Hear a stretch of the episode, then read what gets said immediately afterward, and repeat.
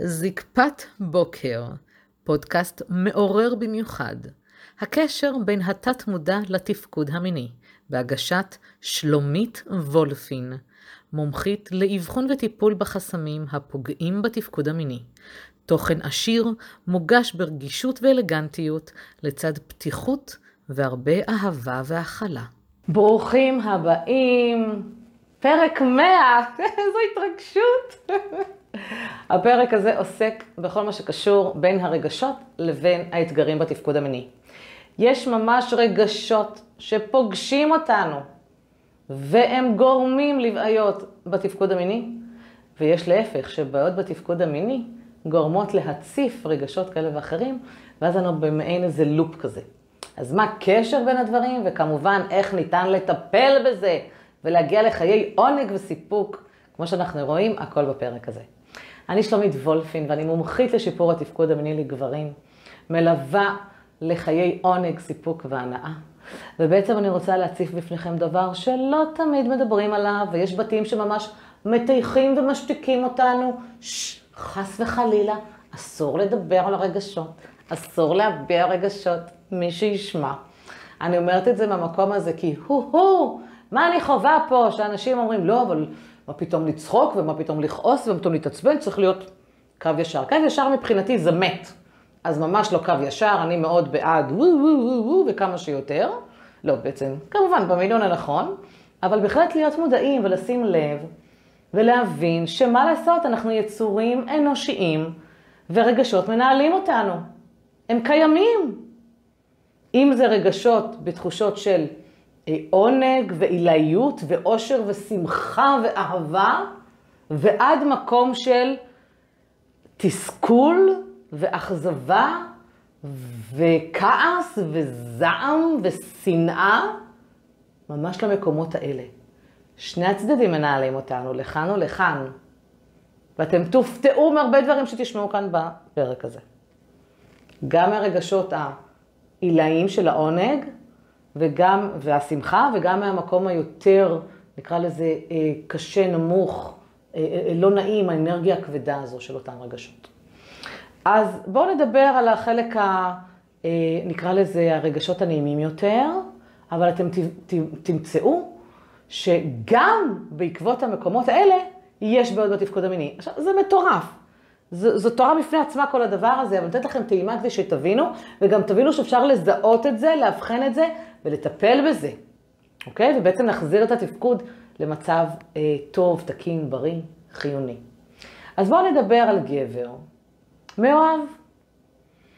גבר מאוהב שיוצא עם בחורה, ווואלה, הכל על פניו נהדר, זוגיות מדהימה, מרגישים שמצאו את הנשמה הנכונה להם, מקיימים בית לתפארת, עבודה לתפארת, שיח, כנות מדהים. במיטה משהו שם לא עובד, פתאום. אהבה, יש כאלה שאומרים שאהבה תלויה בדבר. אהבה זה משהו שאנחנו לא ממש מצליחים או יכולים להסביר אותו.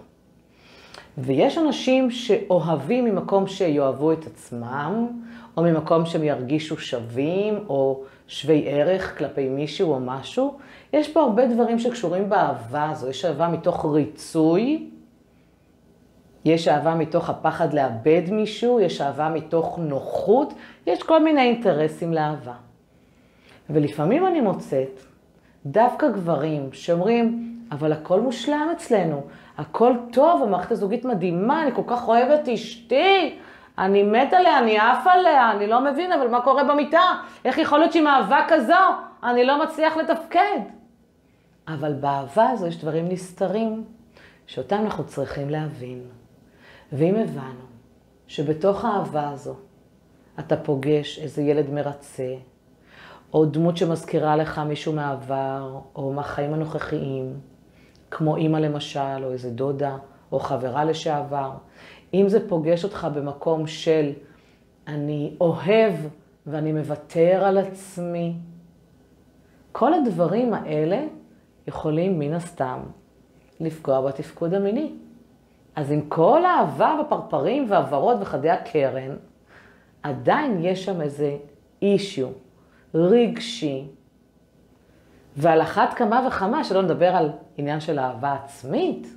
כלומר, זה לא רק אהבה לבת הזוג שלך, זה גם איך אני אוהב את עצמי. איך אני רואה את עצמי, איך אני מעריך את עצמי. האם אני מוותר על עצמי? האם אני בא הכי פתוח למערכת יחסים הזו? האם אני מספיק כנה באינטימיות? האם אני מתקשר נכון את הצרכים שלי? האם אני מתקשר נכון את הצרכים המיניים שלי? איפה אני כלפי עצמי? האם אני חי בהחמצה או באמת באהבה שלמה כלפי הזוגיות וכלפי עצמי? גם המקומות האלה, והרבה גברים מגיעים אליי ובסופו של יום זה קשור לאהבה עצמית, שזה חסר שם ואין הרבה ערך עצמי וכך גם ביטחון והכל. שזה מה שפוגע בתפקוד המיני. עכשיו, זה לא אומר שמהרגע שהתחלתם לאונן את עצמכם לדעת, או שהתחתנתם, או שהתחלתם לכם יחסי מין, זה קרה. זה יכול לקרות פתאום. פתאום איזה כפתור, איזו תיקייה מהתת מודע, פאק, יוצאת, נותנת אותותיה, ופתאום קורה שם משהו. זה יכול לקרות בגיל 30, 40, 50, 60 ואפילו 70. כן, פתאום. זה יכול להיות שאתה פתאום פונה לפרק ב', או שפתאום התאלמנת. יש אנשים שכל כך כואבים את האובדן שלהם, שבאמת הייתה שם אהבה נקייה וטהורה ומדהימה, שהם כל כך אבלים, שמאותו רגע הם פשוט מאבדים את התפקוד המיני. הם לא מצליחים באמונה שהם אולי לא יצליחו למצוא אהבה כזאת טובה, חדשה, או שהם לא מאמינים בעצמם שהם מספיק שווים לשוק הזה היום. וזה אני נתקלת בהרבה גברים שהתגרשו, בני 50 עם פלוס, שהם לא רואים את עצמם בהערכה עצמית מספיק גבוהה כדי להבין מה הם שווים לשוק. ורוב מה שאני שומעת מאותם גברים זה, אני לא נראה כמו פעם, אני לא נותן ביצועים כמו פעם, אני לא זה כמו פעם. אין כמו פעם. אתה היום עם הרבה, עם חוכמת חיים אחרת, עם ניסיון אחר, עם ידע אחר. מה זה כמו פעם? מה, כמו שהיינו בני 20? בוא נרד מהעץ. אז אלה היו התערבויות ראשונות, נשים ראשונות, נכנסנו למערכות יחסים שרובן אה, אה, חתונה, ילדים. פתאום בגיל 50 אתה פוגש את עצמך לבד, גרוש, באיזה שוק כזה של אה, בשר, נקרא לזה בזהירות, ואתה בפחדים איומים. ברגע שאתה מגביר את האהבה העצמית, התפקוד שלך יהיה ראוי, יהיה תקין, יהיה בריא. אין פה חוכמות. זה לחזק את מה שאני מאמין בעצמי שאני ראוי לו. ולא להסתכל במין הנמכה כזו של יום היא תרצה אותי, יא, מה אני שווה, מה פה, מה שם.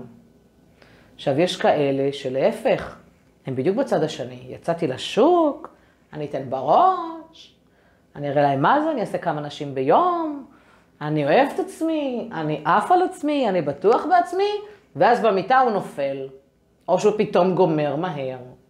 למה? כי יש שם משהו לא בדיוק אה, מכוונן נכון עם עצמו. אין איזו הלימה בין הרגשות האמיתיים שלו לבין מה שהוא מקרין כלפי חוץ. אז אפשר להיות באושר ונשגבות ותחושה עילאית ואהבה, אהבה ליקום, לאנושות, אין קץ, אבל בסופו של יום בפנים בפנים עמוק. אם יש איזושהי בעיה תפקודית, צריך להבין מה לא, מכוונן, מה לא מכוונן שם נכון. את זה לאבחן ובזה לטפל. פשוטו כמשמעו. יש מי שחוו מערכות יחסים לא ממש מוצלחות, והתפקוד המיני שלהם לא היה כזה מזהיר, הם גמרו מהר, או שירדה להם זקפה כשהם באו לחדור, או שפשוט לא היה שם תשוקה, לא הייתה שם אינטימיות. ופתאום הם ממש מתאהבים, הם ממש מחזקים את האינטימיות ואת האהבה, ומתוך כך התפקוד המיני שלהם עולה וצף וגובר. זה מדהים לשמוע אה, לקוחות שאומרים לי שאחרי הטיפול וההבחנה, וכשהם ממלאים את עצמם בדבר הזה, אז הם אומרים, יו, אני, אני מרגיש שאני יותר חרמן ממה שבכלל חשבתי שאני יכול להיות, ואני הרבה יותר מיני. כי כשהכול מאוזן והרמוני, אין סיבה שזה לא יהיה כך, ומיניות זה דבר טוב, וחרמנות זה דבר נהדר. כן, לעשות בו שימוש נבון, כן. איזה יופי של מקום. אז כן, אהבה גם יכולה להביא אותנו למקום הזה. אבל אם פתאום אחרי כמה זמן רואים את הזיוף, לראות על מה זה יושב. עכשיו בואו ניקח את זה, בעצם לפני זה, הבנתם את הקטע של אם אני מרגיש את הרגשות האלה, אז זה יכול להשפיע עליי על התפקוד המיני, ואם התפקוד המיני שלו כזה כזה, זה יכול להשפיע על הרגשות. אוקיי? יש את, ה, את הלופ הזה בעצם. עכשיו, מה קורה כשבן אדם אה, חי בכעסים, כועס על כל העולם ואחותו, מרגיש קורבן, שום דבר לא טוב, כולם אשמים. הוא לא, הוא לא רואה ממש ורוד סביבו. הכעסים האלה, הדבר הפנימי הזה, זו אנרגיה שמאוד לא טובה והיא לא מועילה. ואם זה אותו בן אדם סובל מבעיות בתפקוד המיני, סך הכל אין, אין מן הנמנע להבין שזה מתוך המקום הזה. אוקיי? כמובן שמי שמכיר אותי יודע שאני פותחת סוגריים, ולא כל מי שכועס יש לו בעיה בתפקוד המיני, ממש לא. יש כאלה שנותנים בראש טילים, אוקיי? אנחנו מתייחסים בפרק הזה לעניין של. בפרק הזה, בפרק הזה לעניין של הרגשות. אז למשל, גבר שהוא כעוס כל היום ועצבני כל היום, ושום דבר לא טוב לו, אז הוא גם לא יכול לראות שטוב לו במיטה. זאת אומרת, נדיר לראות בן אדם שיעשה הפרדה טוטאלית של במיטה זה זהב, זה מאה אחוז, ובחוץ הכל חרא. בדרך כלל זה אנשים שמביאים גם למיטה את החרא שלהם. אז מן הסתם, הוא יכול לגמור מהר, הוא יכול להתנהג כאדם ניאדרטלי של לצוד ולדפוק ולחדור ובזה זה נגמר. הוא יכול להיות מקום שהוא בכלל לא מספק ו- ונותן לבת הזוג את העונג, הוא בכלל לא רואה אותה אפילו. וזה מתוך כעסים פנימיים שבסופו של יום כשחופרים פנימה, מבינים שלרוב זה דברים שקשורים לילדות ונערות שלו, זה דפקות שצברנו בתת מודע והוא פשוט שולח לנו כל מיני פולסים. אם התת מודע מאמין שהכל חרא, אז למה שהוא ייתן לו במיטה שיהיה לו טוב? מבחינתו אין היגיון. למה שהוא ייתן לו במיטה שיהיה לו טוב? אין היגיון. אם הכל חרא לו, בוא ניתן לו את הכל חרא, נציב את הכל חרא בכל מקום ובכל תחום. אם זה בן אדם שסובל מדיכאון, והוא כל היום בקטע של אה, אין לו כוח להניע את עצמו, אין לו מוטיבציה לשום דבר. לרוב אנשים כאלה עם דיכאון, הם גם אנשים שהרמת המיניות שלהם יורדת. התשוקה המינית, החשק, אין להם חשק. אין להם חשק לקום מהמיטה, אין להם חשק ללכת לעבודה, אין להם חשק להכין אוכל, אין להם חשק בכלל לחיות לחלקם. אז גם פה נדיר לראות את הקיצון שוואו, בן אדם בדיכאון, יושב כל היום בדיכאון בעבודה או פרצוף תחת מול מי שבסביבתו, אבל וואלה, במיטה הוא אש, הוא נמר. לא קיים. כל תחושה שהיא מנמיכה, שהיא שואבת, שהיא אנרגטית מאוד מאוד נמוכה, לא יכולה להביא בהכרח למיניות טובה ובריאה. מהמקום הזה, ממש מהמקום הזה, יש בעיות בתפקוד המיני. עכשיו, יכול להיות שבעיה מסוימת בתפקוד המיני הביאה אותך להרגיש ככה, נכון? ברגשות עסקינן. זאת אומרת, יכול להיות שאתה בן אדם ששופך מהר, ובואנה, זה מעצבן אותך, זה מעצבן את הבת זוג שלך, אתה כל יום גומר מהר, או פעם בשבוע גומר מהר, לא מבין מה קורה, לא יודע לתת לזה תשובה, אין לך מספיק ידע לתת לזה פתרון או יכולות, ואתה מתחיל כל היום, שנה, שנתיים, עוד שנים, לחפור בדבר הזה, להתבשבש, להתחיל להצמיח אנרגיה מגעילה של ג'יפה וכעסים בתוכך. איך תבוא טוב לחדר המיטות? איך? אתה אפילו תימנע, אפילו תיכנס לחרדות ביצוע מהמקום הזה.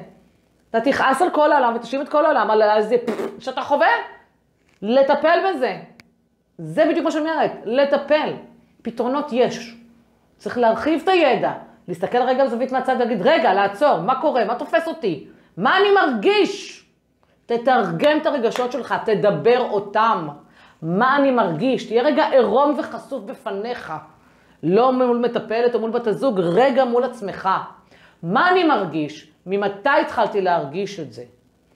איזה רגעים ביום גורמים לי להרגיש בזה? המחשבה שאני גומר מהר, המחשבה שהיא עוד פעם תתאכזב, המחשבה שהיא תעשה לי פרצוף, המחשבה שלה זה לא משנה, לא אכפת לה בכלל והיא לא רואה אותי והיא עושה את העונג שלה בעצמה, הפחד הזה שהיא תבגוד בי, הפחד הזה שיעזבו אותי, תראה כמה דברים יש לך בראש. ואלה הרגשות שמנהלים אותך. כי החוויה הלא נעימה הזאת הציפה את הרגשות האלה. יכול להיות שאתה מהצד השני של הסקאלה, שאתה לא בכעסים, אלא אתה בדיכאון, מזה שלא עומד לך, מזה שאתה שופך מהר, מזה שאתה לא מצליח לגמור. יש כל כך הרבה אתגרים בדבר הזה. יש לך אישום עם הגודל שלך, ואז הדיכאון הזה לא נותן מוטיבציה בכלל להגיע למצב של קיום יחסי מין, וגם כשאתה שם, אז אתה מה זה לא נותן מעצמך? אם 20-30 אחוז תיתן, זה מצב יחסי טוב. ברמה כזו. בוא ניקח תסכול. בוא ניקח שפתאום יש איזה משהו באמצע החיים. עד עכשיו תפקדת יופי מדהים. הכל זרם על מי מנוחות. ופתאום קרה משהו בעבודה. יש איזו סכנת פיטורין באוויר, או יכול להיות שיש איזו עסקה שלא הצלחת להם אותה כמו שצריך, ואתה יודע שהחמצת פה איזה משהו. בוודאי שזה משפיע. גם עניינים כלכליים, פרנסה, כסף, משפיעים לנו על התפקוד המיני. זה לא כי כסף זה חומר, זה מה אנחנו מרגישים ביחס לכסף. איך אני מתרגם את הרגשות שלי ביחס למצב. יש כאלה שיגידו, אוקיי, הבננו, מחליקים, מה הדבר הבא שאני צריך לעשות על מנת שאני אוכל להרוויח יותר, לפרנס אחרת, ויש כאלה שממש זה מנהל אותם. ומתוך זה יש כעסים וזעם ודיכאון וכדומה, ואלה הרגשות שמנהלים אותך. איך תבוא למיטה לאשתך שאתה כל כך אוהב, שיש ילדים בבית, ויש לך את העננה הזאת של אני לא מביא מספיק כסף, אימא'לה. בוודאי שזה רגשי. בוודאי.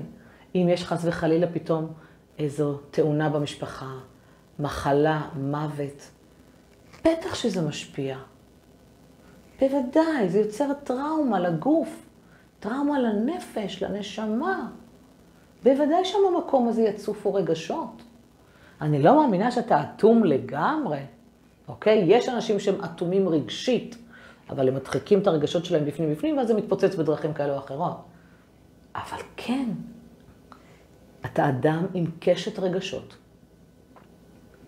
ואתה צריך לרגע לדבר עם עצמך, להגיד, מה אני מרגיש ברגע הזה? מה תופס אותי? אתה לא יודע מהם הרגשות? קח דוקטור גוגל, תעשה טבלה, תבדוק טבלת רגשות, ותראה עם מה אתה מזדהה, מה פוגש אותך. מה יותר נעים לך ומה יותר כבד לך. ומתוך המקום הזה תראה מה פוגש אותך במיטה. מה יותר נעים לך ומה יותר כבד לך. איך אתה מתנהל מול בת הזוג, באיזה רגשות? האם בעצבים וכעס כל היום ואשמה, או בנועם ואהבה? איך אתה מתנהל במיטה? מה קורה לפני שאתה בכלל מגיע למיטה? או שאתה רק חושב בכלל להגיע לאינטימיות. אוקיי? עכשיו בואו נדבר על, על הבתים האלה שגדלו בקטע של אצלנו אין רגשות. אני לא אצחק על זה מבדיחות של עדות וכדומה, אבל יש לא מעט בתים שאסור לדבר ואסור להביע רגשות, וזה במיוחד כלפי הבנים שגדלו בבית. זה לרוב בא מהאבא או מהסבא סבתא, שזה קצת כמה דורות אחורה, אני לא יודעת בני כמה אתם שאתם צופים או מאזינים לי, אבל אני בת 48 לפרק 100 זה, ואני נתקלת בגברים, מעט יותר אפילו מבוגרים, שבאים מבית שאומרים לי, אבא שלי אמר שבבית הזה אין רגשות. חס וחלילה מלצחוק, אוקיי? כשהם ילדים קטנים, שלוש, ארבע, עוד אפשרו להם. אבל בגיל חמש, שש, שבע, תהיה רציני. המשפט הזה, תהיה רציני, הוא מאוד מוכר, שהוא בא מהבית. הקטע הזה שלא מדברים על רגשות. למה? כי אתה צריך להצטייר גבר גבר. אם אתה תדבר רגשות ליד האישה שלך, שתחשוב שאתה הומו, שאתה סיסי, שאתה לא מספיק גבר. איזה דברים הכניסו לנו, איזה סיסמאות. מעבר לזה שיש בכולנו אנרגיה נקבית ואנרגיה זכרית, ולכל אחד יש את זה במינונים שונים, יש בנו רגשות. יש פה הדחקה מטורפת שבאה מבית לא להביע את הרגשות שלנו. אתה לא תגיד לאישה שאתה אוהב אותה. מי שאמר את זה בכלל יודע מה זו אהבה? מה זה להיות בכזה כזה ניקיון ותואר אל מול אדם ולאהוב אותו כאדם בלי אינטרס? ההדחקה הזאת של הרגשות פוגעת בכל מיני תפקודים בחיים שלנו. עכשיו, יש אנשים שדווקא צומחים במקומות מסוימים, הם מיליונרים, הם יודעים לעשות אה, עסקים מצוינים, אבל ברגשות הם קרוב לאפס, אוקיי? עכשיו, זה לא אומר שלהם בכך תהיה בעיה בתפקוד המיני, אבל יש אנשים שהם לא מביעים את הרגשות שלהם, הם לא מצליחים לתקשר את הרגשות או להכריז על איזה רגש, זה תוקע אותם, זה חוסם אותם. בחסימה הזאת נוצר איזה פלונטר רגשי, פלונטר חסימתי אנרגטי, שיום אחד הוא נתקע איפשהו בגוף, עד שהוא פוגע בתפקוד המיני. רק כשאנחנו מנתחים את זה, אז אנחנו מבינים על מה זה יושב, על איזה אירוע, ותאמינו לי, יש פה דברים מטורפים. אם הייתם זבוב בקליניקה אצלי על הקיר, וואי וואי וואי. מופע אפשר לעשות מזה, ספרים, אנציקלופדיה. כמה הדחקה של רגשות. ואז הילד הזה פוגש, כשאנחנו צוללים מתוך התת מודע, איזה ילד קטן בן חמש, או שש, או שלוש, או נער בן ארבע עשרה, שאבא שלו אמר, תשתוק, אנחנו לא מביעים רגשות, שלא תעז להיות ככה. משפט, גננת אמרה, מורה אמר, מישהו צחק על מישהו, מישהו הביע איזה רגש, איזו שמחה, או איזה כעס, היה באיזה אירוע ומישהו השתיק אותו, כי לאותו אחד זה לא היה נוח באותו רגע, ואותו אחד זה נצרב לו. נצרב לו פה. אירועים מסוימים, שאנחנו ילדים, אנחנו לא יודעים לתרגם אותם, ולדעת איך להרגיש כלפי הדבר הזה. אני אתן לכם דוגמה חיה מהיום, טיפול שעשיתי לגבר בן 37, שבגיל חמש, אימא שלו במשפט אחד עשתה לו shut down למערכת. shut down למערכת, ברמה שזה בסך הכל ילד בן חמש שחזר מהגן, רצה חיבוק ואהבה מאימא שלו, והיא עשתה לו, לך מפה. הוא לא ידע איך לתרגם את זה, שאולי היא הייתה עצבנית, או שמעה איזה משהו, או חוותה בעצמה איזה משהו, שיש לה פציעה אישית משלה. והיא בסך הכל באותו רגע לא יכלה להכיל אותו, לך מפה. הוא לקח את זה 32 שנים עד שהוא הגיע אליי קדימה, בקטע של אני לא אהוב, אני לא ראוי, אני יותר לא מבקש תשומי ואהבה, אני סוגר את הרגשות שלי. הוא סוגר את הרגשות שלו על אירוע בגיל חמש, שלא ידע לתרגם את הרגש שלו. אז מה אנחנו עושים בעצם? אנחנו קצת חופרים ונוברים בתת מודע. קצת חופרים ונוברים בתת מודע. להבין קודם כל מהם קשת הרגשות שלנו. מה אנחנו מרגישים כלפי האתגר שאנחנו חווים בתפקוד המיני. ומה זה אותו לופ שהרגשות משפיעים והבעיות משפיעות. מה זה הלופ הזה? מה זה הרגש הזה שתופס, אולי יש שם כמה וכמה רגשות. ואז להבין דרך צלילה לתוך התת מודע, איפה פגשנו את זה. באירועים הכי קדמוניים, הכי בראשיתיים. לרוב זה מביא אותנו לגיל ילדות, לאיזה אירוע שחווינו.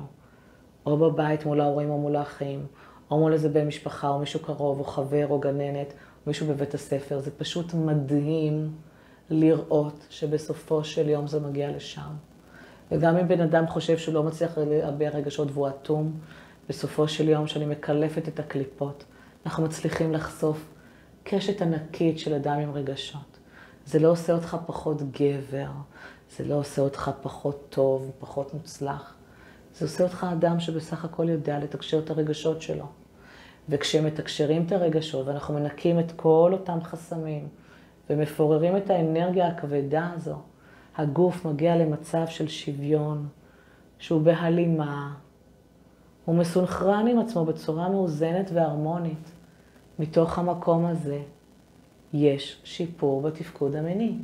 אפשר לשלוט בשפיכה, אפשר לשלוט בזקפה, אפשר להסיר את כל החרדות ביצוע, את כל הדיכאון והכעס מהמקום הזה שקשור סביב המיניות שלנו והחיוניות המינית, ולהגיע באמת לתחושות של עונג והנאה, תחושות שלמות של עונג והנאה.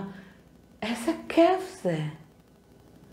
איזה כיף זה להרגיש, אני מסופק, להגיד אני מרגיש טוב, אני מרגיש מאושר.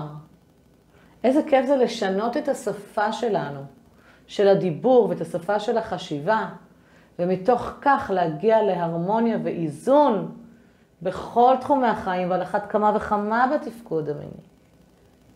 אז כל מי שנבהל ממה שקשור לרגשות, תדעו בסופו של יום, חבר'ה, זה מנהל אתכם, תרצו או לא תרצו, אתם בהדחקה, אבל רגשות זה דבר מאוד משמעותי להתנהלות היומיומית שלנו, החברית, המשפחתית, הכלכלית, המינית. רגשות הם חלק בלתי נפרד מאיתנו, הם קיימים והם נוכחים. וצריך לדעת איך לתקשר את הרגשות, איך לתקשר את עצמנו מול הדבר הזה. לזהות האם עכשיו אני בכעס, בתסכול, בחוסר אונים, באכזבה, אני בשנאה, אני בזעם, אני באהבה, אני באושר. לזהות את זה. עכשיו, נכון, אנחנו לא תמיד יודעים איך אה, להיכנס יותר פנימה לתת מודע ולזהות שם את הרגשות ולהבין על מה זה יושב, לפתור את הבעיות המיני. בשביל זה מן הסתם אני נכנסת לתמונה. אני בעצם נותנת את המענה לזהות את המקום הזה. אם אתה לא פוחד מלזהות את המקום הזה של הרגשות ולרגע לתת להם תוקף, זה בדיוק המקום. אתה לא יודע לעולם על מה הבעיה בתפקוד המיני שלך יושב. אתה לא יודע על מה זה יושב. יכול להיות שאתה הגעת לזה בעצמך, ואשריך, אוקיי? אחוז מאוד קטן באים אליי ואומרים לי, אני יודע על מה זה יושב, האירוע הזה, הקטע הזה, הרגשתי ככה, היה לי ככה. מדהים! חוסכים לי הרבה עבודה באבחון. אבל מי שלא, וזה רוב רובנו, גם אני הייתי שם, עד שאני נחשפתי לעולם הזה, שעשיתי עבודה עם עצמי שנים, לא ידעתי איך לתקשר את הרגשות שלי. כמה שהייתי חיית במות, ובן אדם סביב אהבה, ואנשים, ומטפלת, וכל מה שעסקתי, איפה? בפנים עמוק? היו קטעים שממש שמתי חומות והגנות. הרי מי שלא רוצה להביע רגשות, מי שלא רוצה לתקשר את עצמו, הוא, הוא חי סביב איזו מגננה, סביב איזו אה, מעטפת, איזו כיפה כזאת, שעוטפת אותו, שאליי אל תחדרו. אל תיכנסו למרחב האישי שלי, לא רוצה שידברו איתי, שיביעו רגשות, לא רוצה. למה? כי יש בזה משהו שעלול להיות מאוד מפחיד, ולזעזע קצת הקרקע. אבל בסופו של יום, כשאתה עושה את זה ואתה משחרר את זה, ואתה רואה כמה שהגוף שלך מאוזן והרמוני, אין יותר נפלא מזה. אז כן, רגשות מנהלים אותנו. רגשות פוגעים לנו בתפקוד המיני. בעיות בתפקוד המיני מציפות רגשות. שמנהלים אותנו ויוצרים לנו את הלופ. ויש פתרון. אפשר לטפל בזה דרך התת מודע, ולנקות את כל האנרגיות התקועות מול אותם, אותם רגשות. אז אני מזמינה אותך לשבת עם עצמך ולבדוק איפה זה פוגש אותי, מה אני מרגיש. זו לא בושה, זה לא עושה אותך פחות גבר. נהפוך הוא מבחינתי, אתה אלוף פי אלף יותר. אני עפה על אנשים שמדברים את הרגשות שלהם. זה מרגיש לי שיש פה בן אדם מודע, שיש עם מי לדבר, שהוא לא אטום. אז יכול להיות שזה משרת אותך, שזה גם משהו, אגב, אני ככה פותחת עוד קצת, שצריך לבדוק. יכול להיות שזה שאתה אטום רגשית, זה משרת אותך. ואתה אומר, לא יכולתי להגיע למקום שהגעתי היום, כמו לנהל איזו חברה גדולה עם אלפי עובדים, אם לא הייתי אטום רגשית. אם הייתי נותן לרגש לשלוט בי, לא הייתי מגיע למקום הזה. לא בהכרח. קודם כל אתה לא יודע, זו רק השערה, אבל יכול להיות שאם היית רגיש בצורה מסוימת לעבודה, לאנשים, לתקשורת שלך, אולי היית מצליח אפילו פי שתיים ושלוש. על זה אולי לא חשבת. יכול להיות שאתה אומר, אני מנהל משק בית למופת, הילדים שלי כולם מדהימים, נשארים כמו סרגל, זה מצליח בזה, זה רואה חשבון, זה רופא, זה מנתח, זה ככה, זה דוקטורט. אבל האם זה רק זה? חינוך נוקשה בלי להביע רגשות, ללכת ככה? בסופו של יום, מאחלת לך שלא, ותעבור את הכל בשלום. בסופו של יום אתה יכול להתפרק ולבכות את עצמך לדעת, רק מהמקום הזה של, יא, אני צריך אהבה. אני רוצה חיבוק, אני רוצה מגע, אני רוצה שיאהבו אותי, אני רוצה לאהוב, אני רוצה צומי.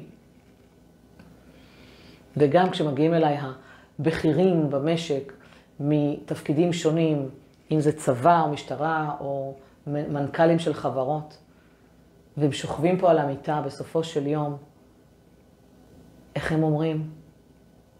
יש בי איזה ילד קטן שצריך חיבוק ושיאהבו אותו. אני חושבת שזה נכון לכולנו, בכל גיל. אז אל תתכחשו לרגשות שלכם, תנו להם מקום, אבל תבינו שאם אתם חווים אתגר בתפקוד המיני, יכול להיות שזה המקום הזה.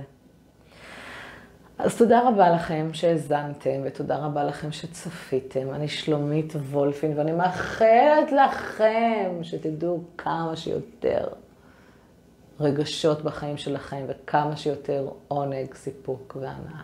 כי אתם ראויים, ובזה אני מאמינה. תודה.